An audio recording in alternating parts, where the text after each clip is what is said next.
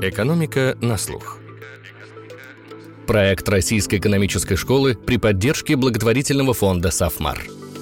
Всем привет! Это «Экономика на слух», с вами Филипп Стеркин, я редактор подкаста «Рэш». Сегодня мы начинаем выпуск, о котором, скажу честно, я мечтал очень давно, ну буквально с рождения «Экономики на слух». С Рубеном Яниколоповым, научным руководителем и приглашенным профессором РЭШ, мы беседуем о том, почему одни нации богатые, а другие бедные. Тема настолько же интересная, насколько и бескрайняя, поэтому и выпуск у нас получился двухсерийным. В первой части мы говорим о том, как человечество вырвалось из ловушки бедности, что такое современный экономический рост, чем он отличается от роста прошлых эпох, и обсуждаем одну из теорий, предлагающую ответ на вопрос «почему?» институциональную. Во второй части, она выйдет через неделю, мы рассматриваем другие теории и самые разные разные факторы роста, от географии до войны чумы. Разумеется, мы будем много говорить об истории, но не забывая про современность. И тем, кого эта тема интересует, я рекомендую также взглянуть на книжную полку Рубена на портале Рэш Гуру. Многие из этих книг мы будем упоминать в нашем подкасте. Вообще будет много имен, книг, исследований, потому что теории на эту тему, подтеории, их обоснований опровержений, ну очень много. Ведь очень хочется понять, где же главная шестеренка в этом механизме роста, ну или главное препятствие на пути к процветанию.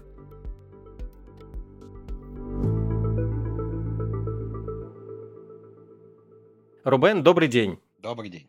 Как мне кажется, в экономике трудно найти более интригующий вопрос, чем тот, который мы с вами будем обсуждать, почему одни страны богатые, а другие бедные. И давайте мы начнем с самого понятия экономического роста, потому что на протяжении истории мы видим периоды ощутимого развития. И Древний Рим, и Китай, и исламский мир в свое время, они просто поражали своими фантастическими достижениями, своим масштабом. И тем не менее, экономисты говорят, что собственный экономический рост начался в 19 веке. И если посмотреть на графики подушевого ВВП, то можно увидеть, ну, такую примерно горизонтальную линию, на протяжении истории, а в 19 веке для развитого мира начинается такой взлет ракеты буквально. Средний темп роста ВВП на душу населения 0,1-0,2%, меньше, с длительными падениями, сменился ростом на 1-2% в год, и так продолжается. Как пишет израильский экономист Адет Галор, с начала 19 века доход на душу населения в большинстве развитых регионов вырос в 20 раз, а по всему миру в 40 раз. Так вот, что это за такое уникальное явление, редко, как казалось, оказался для нашей истории как экономический рост? Он, в чем он проявился, из каких слагаемых он состоит? Вопрос экономического роста действительно волнует всех. Это основополагающий вопрос в экономике. И тут надо аккуратно относиться к тому, во-первых, действительно, что такое экономический рост, как мы его определяем. Потому что одно дело определять экономический рост как именно ВВП на душу населения, то есть это качество жизни отдельного конкретного человека. А второе определение, э, которое на самом деле сейчас тоже используется, например, ВВП страны. То есть не на душу населения, а, а экономика как некого, некого объекта, как страна. На самом деле, действительно, революционное изменение где-то ну, 19 века, началось чуть раньше, но по, по сути проявилось в 19 веке, заключается в том, что до 19 века в основном весь экономический прогресс приводил к тому, что вы могли содержать больше голов населения, и если был какой-то экономический рост, который был на самом деле, и были технологические прорывы от неолитической революции и так далее, но он выражался в том, что можно было прокормить большее количество населения. Если у вас все было хорошо в каком-то регионе, стране и так далее, то у вас на самом деле в основном это приводило к тому, что увеличилось количество населения. То есть это, ну, рост по Мальтусу. То, что в 19 веке Мальтус сформулировал как раз в тот момент, когда этот закон перестал действовать. И как раз вот как только, примерно как только Мальтус написал закон Мальтуса, закон Мальтуса перестал работать. Можно обсуждать, почему это произошло и как, но факт некий остается фактом, что начиная с 19 века в основном экономический прогресс приводил не к увеличению населения, а к увеличению ВВП именно на душу населения, то есть благосостояние каждого отдельного человека. И вот это очень большое изменение, которое произошло в 19 веке. Безусловно, на самом деле, если мы посмотрим аккуратно, вот если, если вот взять график, отрезать начиная с 19 века, выбросить, вы увидите, что колебания в ВВП на душу населения тоже были периоды, когда люди жили лучше, были периоды, когда люди жили хуже. Безусловно, в разных регионах люди жили по-разному. Но это важно иметь в виду, потому что все-таки технологические прорывы бывали и до 19 века. Просто действительно то, что стало происходить в 19 веке, это ну, совершенно другой этап в экономическом развитии человечества, пока то такой, что вот в основном экономический рост стал выражаться на ВВП на душу населения, а не в увеличении душ населения. А насколько такой экономический рост – это все же явление исключительно XIX века? Ведь, как вы говорите, прорывы были и прежде, и в Риме, и в классической Греции, о чем, например, раскопки свидетельствуют, они показывают, как менялось качество жизни. В Европе между 1000 и 1300 годом было очень бурное развитие. И вот как пишут авторы Кембриджской истории капитализма, преимущество такой модели, ну, согласно которой экономический рост начался в XIX веке, состоит в том, что она подчеркивает отличие нашего процветающего капиталистического мира от мира далекого прошлого, в котором не было современного экономического роста. То есть, если все-таки периоды процветания и роста, в том числе подушевого ВВП, когда он не уничтожался ростом населения, случались, их называют еще мальтузианскими сингулярностями, тогда в чем отличие именно современного периода экономического роста?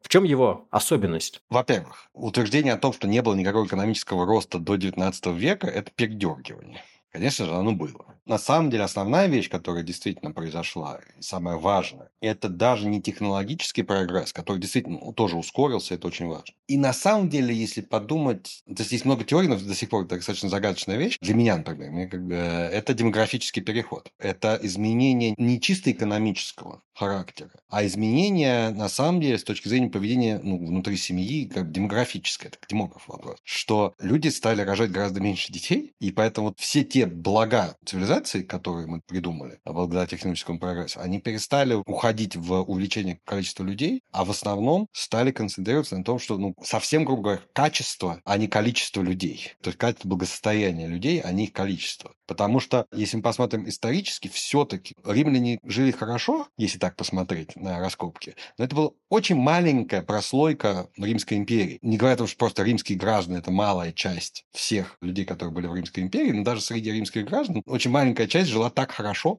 как вот э, показывают раскопки. И поэтому в основном это было скорее о концентрации богатства у, очень небольшого количества людей, а подавляющая масса населения все равно жила ну, вот на уровне прожиточного минимума, по сути. И большое изменение, которое произошло в XIX веке, то, что существенная часть населения больше не живет на уровне прожиточного минимума, а экономический рост уходит в увеличение качества жизни больших слоев населения. До сих пор, конечно же, есть регионы мира, где есть э, люди, которые живут действительно на грани выживания, но если раньше это было там 99% населения, то сейчас это скорее там 10% населения Земли. И ключевые отличия, вот совсем ключевые между тем, что происходило там до и после 19 века, они во многом связаны с этим, с демографическим переходом. Потому что, в принципе, если мы так еще на секундочку отвлечемся, и совсем как бы с базовых макроэкономических точки зрения посмотрим, то что определяет ВВП и там, экономический рост? Это технологии, капитал, физический капитал, человеческий капитал. Очень важно понимать, что действительно, видимо, ключевое отличие модели роста, который был до и после 19 века, это огромная роль, которую играет именно человеческий капитал. То, что производительность людей стала очень сильно зависеть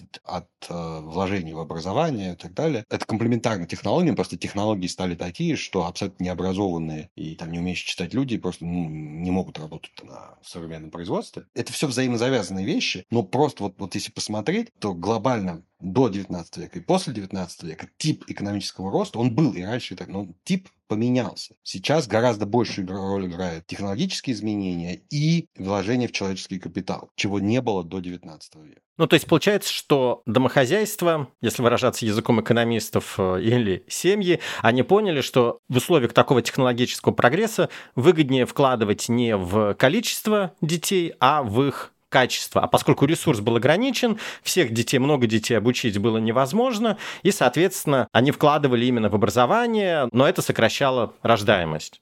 Да, ключевое это то, что произошли такие изменения экономические, что действительно внутри семьи люди понимали, что не надо рожать по 12 человек, чтобы потом пустить их в поле, чтобы они там пахали, потому что, ну, вот это был основной ресурс. А кроме того, из 12, дай бог, там 6 выживут. Это, опять же, накладывается еще и на успехи, конечно, в медицине, но действительно произошло изменение окружающей среды, как бы экономически такое, что внутри семьи пришло понимание, что лучше иметь небольшое количество детей и вложиться в каждого из них точки зрения образования, здоровья и так далее, чем нарожать сколько получится и использовать это как труд на пахотных землях. Это было ключевое, что произошло. Вот на самом деле, при всех разговорах о технологических изменениях и так далее, первопричиной, наверное, опять мы можем про это поговорить, разные исследователи считают разное, что является именно первопричиной, потому что это все взаимозавязанные изменения. Но в моем понимании ключевым, на всяком случае, индикатором смены такого режима экономического роста – это демографический переход. Я видел данные в книге у Марка Каяма и Джарда Рубина э, с говорящим названием «Как мир стал богатым». Они писали, что с начала 18 века по 1870 год экономика Великобритании увеличилась в 10 раз, а население примерно в 4 раза. Ну, то есть ВВП на душу более чем удвоился. Возвращаясь к самому явлению экономического роста, что в нем, знаете, еще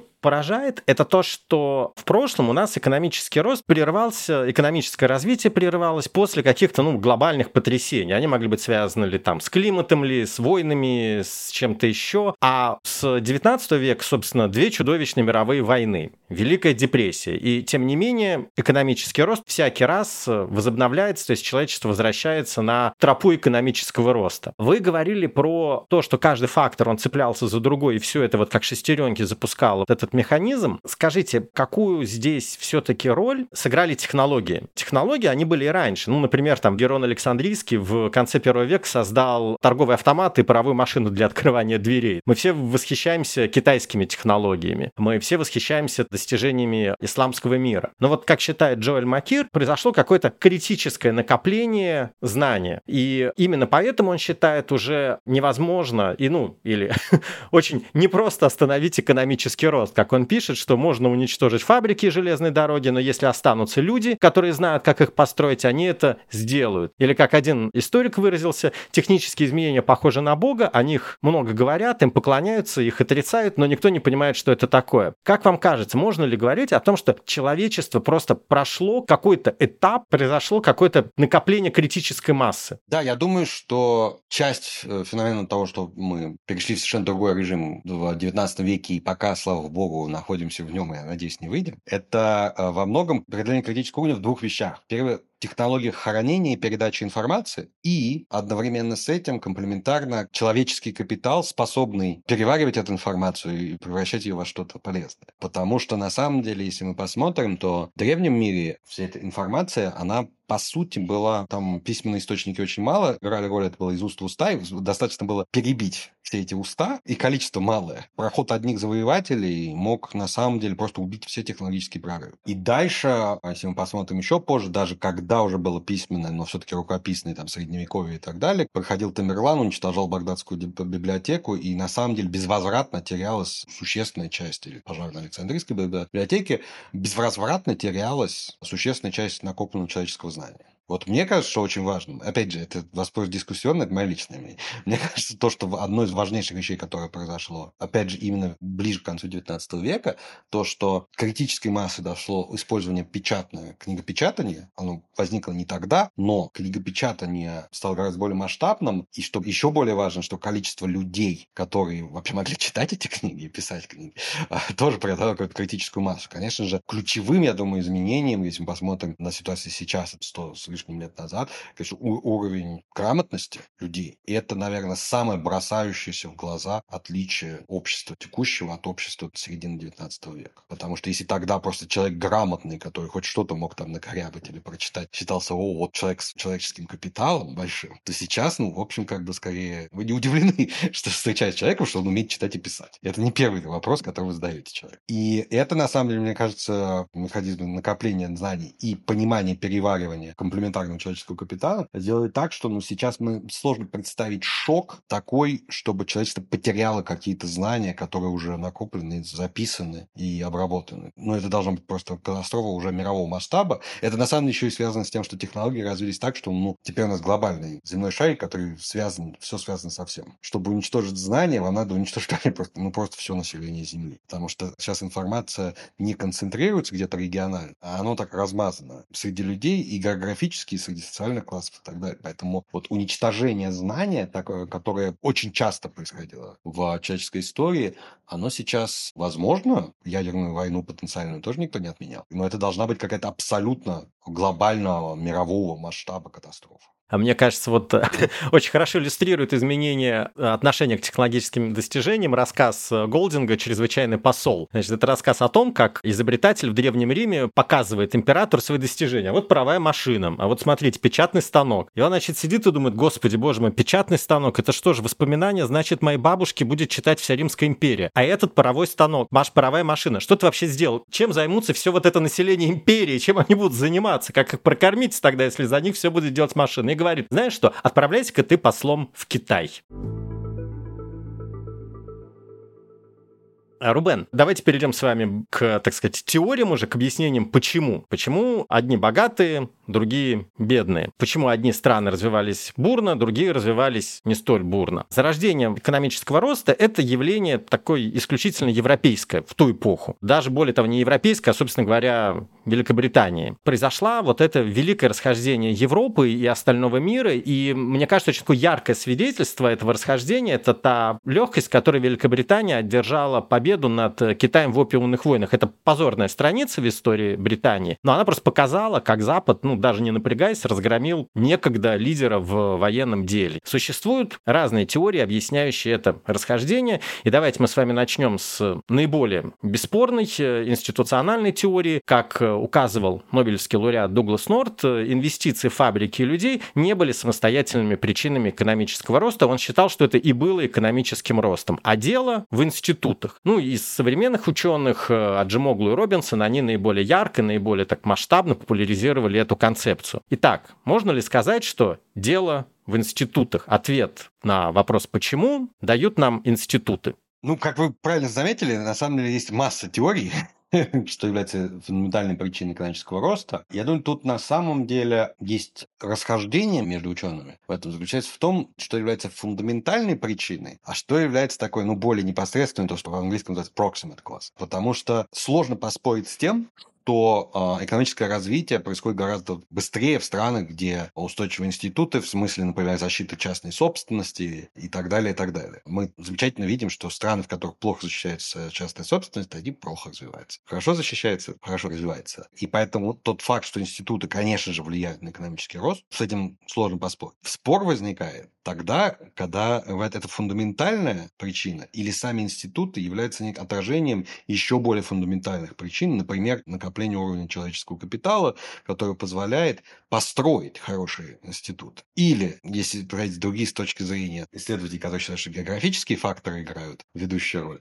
что у вас есть некие географические выгодные ситуации, в которых вы можете себе позволить строить хороший институт. И основная дебаты – это скорее э, вопрос о том, что является фундаментальной причиной, а что является последствием. У вас в начале, как бы институты фундаментальные, изменений, а потом у вас подтягивается человеческий капитал, например, и это становится самоподдерживающей системой. Или у вас фундаментально, что у вас изначальное улучшение в человеческом капитале, это позволяет построить хорошие институты, и дальше все там развивается. Я просто испорчен тем, что я, прежде всего, эмпирик, я верю в данные. И мне кажется, что просто ну, разделить эти гипотезы крайне сложно, если вообще возможно, учитывая ограниченность наших знаний и там невозможность проведения экспериментов по случайному распределению институтов и так далее. Это я не к тому, что я считаю, что это не стоит изучать и обсуждать эти вопросы. Но я считаю, что конечного ответа на то, кто прав в этом споре, мы не получим. Но, безусловно, мы накапливаем очень много важных свидетельств того, что да, инновации в каких-то изменениях институтов, например, есть работы того же Джима Уиллса Робинсона, что ну, трансплантация институтов, когда приходили там завоеватели, приносили институты, институты оставались, и они там влияли на последующее развитие общества. Это насколько можно приблизиться к такому экзогенному изменению институтов, настолько это оно и есть. Оно имеет влияние. Но, понимаете, есть же и работы, которые с тем же человеческим капиталом показывают, что экзогенные изменения в человеческом капитале, когда вас почему-то, например, потому что миссионеры, правильные миссионеры приходили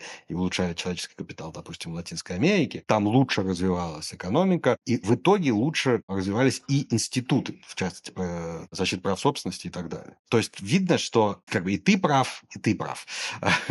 И институты имеют причинно-следственную роль, и человеческий капитал тоже имеет причинно-следственную роль. Я уверяю вас, что найти доказательства влияния географических факторов тоже может. Я думаю, что самое полезное, как бы она чуть более узкая, но есть вот книга Pillars of Prosperity Тима Бесли и Торстена Персона. Они там фокусируются на каких-то вещах, но я думаю, что там ключевое важное замечание о том, что у вас есть комплементарность между очень важными какими-то факторами, они всегда идут в связке. И в итоге есть несколько там устойчивых равновесий, хорошие, плохие, хорошие самое редкое, как обычно. Есть масса плохих равновесий. И хорошее равновесие, когда все совпадает. И высокий уровень человеческого капитала, и хорошие институты, и хорошее географическое положение, как у той же Англии, которая очень близко к Европе и может с ней торговать, но защищена Ла-Маншем, поэтому завоевать ее не так просто. Поэтому, на самом деле, не так удивительно, что именно в Англии происходит этот рост. И вот эта вот комплементарность между этими разными факторами, они раз приводят к тому, что у вас в полной мере это развитие технологическое происходит тогда, когда совпадают все факторы как это произошло в Англии XIX века. Потому что тогда институты были, и защита прав собственности была нормальная, и относительно ограниченная власть абсолютной э, монархии была через парламентские вещи, то есть можно перечислять другие институты, было все нормально. Там начало расти человеческий капитал и вложения в образование тоже увеличивались. У них было замечательное географическое положение, вообще идеальное географическое положение, поэтому с военной точки зрения было все нормально. Вот все совпало, и тут вот все, вот мы преодолели критическую точку, когда произошла эта самая пресловутая революция. Скажите, а как вы относитесь к разделению институтов на хорошие инклюзивные институты, которые обеспечивают рост дохода для, скажем так, всего населения более-менее, и на плохие экстрактивные институты, которые обеспечивают для элит возможностью повышать свою ренту? Я всегда так очень аккуратно относился к этому разделению, потому что это разделение в стиле за все хорошее против всего плохого. Да, а, да, да, да, да. Все хорошие институты называем инклюзивные, а все плохие. Э, это с научной точки зрения мне всегда казалось достаточно ограниченная вещь. Особенно потому, что мы видим, что ну, на разных стадиях экономического развития конкретного момента какие-то вещи более или менее важны. Та же самая защита прав частной собственности, как это важно. Знаете, вот мы, если мы посмотрим на эпоху, то, что называется, первоначального накопления капиталов, то там вообще с защитой прав собственности так себе было, и в какой-нибудь там той же самой Америке 19 века, ну, существенные проблемы были. Кольт, Кольт а, великий уравнитель, да. Да. Ну и там были частные армии, вот эти Роберт Баронс и так далее, бароны-разбойники. Когда вы про них читаете, как бы, ну, в общем, это не возникает ощущение, что там прямо были замечательные, гениальные институты. Но это вот был такой вот исторический момент, когда вот действительно это начальная фаза. И вы понимаете, что в этой фазе долго жить нельзя. В тот момент, когда она переросла и переродилась какой-то в фазу с гораздо более четкой защитой, равномерной защитой прав собственности, как что произошло в Америке, именно это позволило Америке расти дальше, а не превратиться во вторую Аргентину, которую вообще, как бы, мы все так красиво говорим, но вообще-то все шансы были. Все забывают, что в начале 20 века Аргентина и США были ну, на одном уровне экономического развития, и люди, когда эмигрировали из Европы в Америку, они абсолютно серьезно решали, куда им ехать в США или Аргентину. Дальше что-то пошло не так в Аргентине, а в Америке все выправилось. Но на самом деле, этим задним числом мы считаем, что все это очевидно. Мне кажется, что это на самом деле далеко не так очевидно, и что много что могло пойти не так и в Америке. Чем больше читаешь про историю 19 века и конца 19 века в Америке, тем больше ты убеждаешься, вообще могло быть не так. Тот факт, например, что в итоге в начале 20 века разбили трасты и победили эти крупные крупные монополии играют огромную роль в последующем росте США, и это было, ну, мягко говоря, совершенно не очевидно, что эта победа будет достигнута. А это один из типичных способов, как инклюзивные институты, так называемые, превращаются в эксклюзивные. Когда кто-то воспользуется инклюзивными институтами, кто талантливый, пожалуйста, могут быть замечательные, там, никто не спорит, что Рокфеллер и Морган там были очень талантливыми бизнесменами. Просто они, пользуясь открытостью инклюзивных институтов, создают свои империи, а дальше в их интересах поменять институт институты и сделать их эксклюзивными, чтобы ограничить их от конкуренции. И вот почему в каких-то странах это естественное желание потом не находит продолжения, а где-то это происходит, и гораздо чаще происходит, чем не происходит. То есть это захват институтов чаще происходит, чем не происходит, к сожалению. Это большой вопрос. И видно, что очень разные факторы складываются, и человеческий капитал, и какие-то внешние факторы и так далее, и случайность, которая играет немалую роль в истории. Я всегда был не удовлетворен простым разделением на эксклюзивные и инклюзивные. Мне кажется, что она имеет мало предиктивные силы, такие разделения, потому что, ну, опять вот, если мы уж так книжками кидаемся, то мне кажется, что одна из самых книжка, которую всем советую почитать, это «Спасай капитализм от капиталистов» Раджана Изингалиса, которая описывает абсолютно естественное желание, как только вы, талантливый бизнесмен, добились успеха, первое, что вы начинаете делать, это ограничивать конкуренцию других. Все так пытаются делать. И огромное количество стран это так и происходит. Так и происходит потом затухание экономического роста и переход к э, экономической стагнации и так далее. А второй вопрос – это то, как не допустить этого и как сделать так, чтобы конкуренция продолжала сохраняться, потому что если фундаментально брать, то мое убеждение, что основное, на самом деле, двигателем прогресса является конкуренция. Она разная бывает. Это может быть конкуренция между странами, конкуренция между людьми, между фирмами. Это основа конкуренции. Как только конкуренция нарушается, и, скажем так, честная, относительно честная конкуренция. Но вот что определяет эту конкуренцию? Ее просто можно приравнять. У вас конкурентная среда, значит, у вас инклюзивные институты. У вас нет конкуренции, значит, они исключают других людей. Но это уже вопрос какой-то тавтологии становится немножко. Поэтому вот ну, у меня есть свои претензии к такому простому разделению на институты. Знаете, то, о чем мы сейчас говорили, ярко Джоэль Макир написал, что процветание и успех всегда вели к появлению хищников и паразитов, которые в конце концов убивали курицу, которая несла золотые яйца. Есть много исторических исследований. Например, было одно исследование, где смотрели ситуацию в средневековом Ираке, средневековой Северной Италии и ранней Голландской республике. И каждый раз повторялся один шаблон. Развитие института, в том числе право собственности, они позволяли наиболее эффективно использовать ресурсы. Это приводило к большей специализации, разделения труда, к экономическому росту, еще к более широкому вовлечению ресурсов. И каждый раз, чем сильнее становилась экономика, тем сильнее становилось э, политическое и экономическое неравенство, ну прям по Марксу. Владевшие этими ресурсами, они начинали собирать в своих руках, аккумулировать политическую власть, подавлять, вот как вы говорили, конкуренцию, собственно, и все заканчивалось так, как обычно заканчивалось в истории. Вот, вы знаете, вот чем мне не нравится просто чисто с точки зрения фраз, потому что такое ощущение, что, знаете, были такие золотые курицы, они несли золотые яйца, потом пришли злобные паразиты и всех убили. Нет, это те же самые золотые, вот те курицы, которые несли золотые яйца, да, они перерастают, да. и превра... именно эти курицы превращаются в злобных петухов, которые заклевывают других куриц, несущих золотые яйца. Это одни и те же люди. Ну или их потомки, это связанные люди. То есть не надо, что это два разных типа людей. Это те же самые, это разные этапы развития. В этом самая большая проблема. Почему такая ироничное, ну, логичное название книжки Раджана Зигналиса, что капитализм надо спасать от капиталистов? Что чем более в условиях конкуренции самые талантливые, те, кто добились успеха, ну, хорошо работающие или, или везучие, ну, кто, кто добился успеха, именно они представляют наибольшую угрозу для дальнейшего развития, а вовсе не какие-то пришлые паразиты. Да, на самом-то деле, да, я просто не полностью его процитировал, уж прошу у него прощения. Он как раз дальше пишет про гильдии, приводит их в качестве примера, что гильдии, которые способствовали росту и тому, чтобы курица несла золотые яйца, они же потом захватывали власть, они тормозили развитие прогресса, они преследовали какие-то новые технические достижения, выгоняли этих инноваторов, выгоняли изобретателей, не давали внедрять станки и так далее, и так далее. То есть те же самые, да, как вы сказали, и люди, и институты, потомки этих людей, они потом перерождались из курицы, несущей золотые яйца, в хищников и паразитов. Скажите, ну хорошо, что тогда определяет то, когда политические институты начинают перерождаться и уничтожать экономические институты, способствующие процветанию? То есть что определяет путь, который в итоге выбирает экономика? Она идет по пути роста общего дохода или же по пути, где элиты могут аккумулировать в своих руках очень большую часть э, дохода и подавлять конкуренцию? Ну, понимаете, это такой вопрос, на, на, на миллион долларов, я теперь на него знал ответ. Ну, то есть что, да, что, что первично, политические или экономические институты? Да.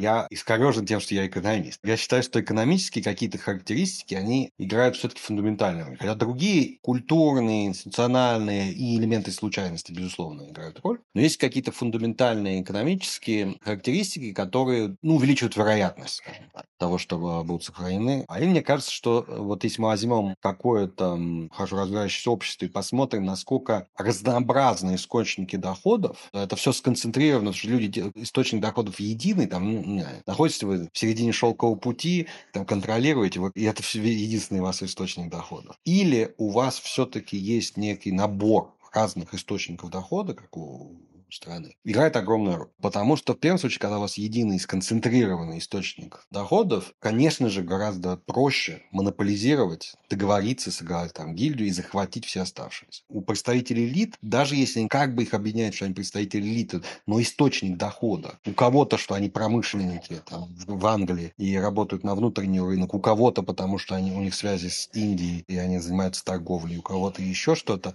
У них разные интересы, и объединить их в единый кулак, который подавит все институты, защищающие права собственности, гораздо сложнее. Поэтому вероятность того, что будет захват в более фракционализированной, экономически фракционализированной ситуации, мне кажется, меньше. Опять же, ну, как я говорю вот именно об фракционализации элит экономических и, ну, и связанных с этим политических. И, безусловно, это никакая не гарантия. Монополизация может прийти совершенно с другого, не экономических факторов. Но все-таки, особенно в современном мире, мне кажется, что вот такие экономические интересы и их разнообразие является одним из важнейших факторов, которые определяют то, будет захват власти или нет. Скажите, а вот вопрос про роль, опять же, политических институтов, про демократию. Мы видим, что есть какая-то корреляция между э, богатыми странами, более богатыми странами, более демократическими странами. Но мы видим и огромное количество примеров, что при отсутствии демократических институтов совершался экономический рывок. Япония в XIX веке, Пруссия, Южная Корея до э, конца 80-х годов практически, кровавый режим в Чили, Сингапур, ну и, собственно, современный гигант э, Китай. Все-таки, насколько демократия является, ну, окей, пусть не обязательным условием роста экономики, но насколько она является важным условием роста экономики? Или же нельзя все-таки делать такой вывод о причинно-следственной связи? Во-первых, надо различать разные исторические отрезки. Разумеется, до 19 века это естественным образом не так, но демократии практически не было. Но если не уходить в древность совсем... Не, ну если сравнивать, относительно, конечно, в ту эпоху тоже более-менее да, да. демократичные. Ну, во-первых, действительно, очень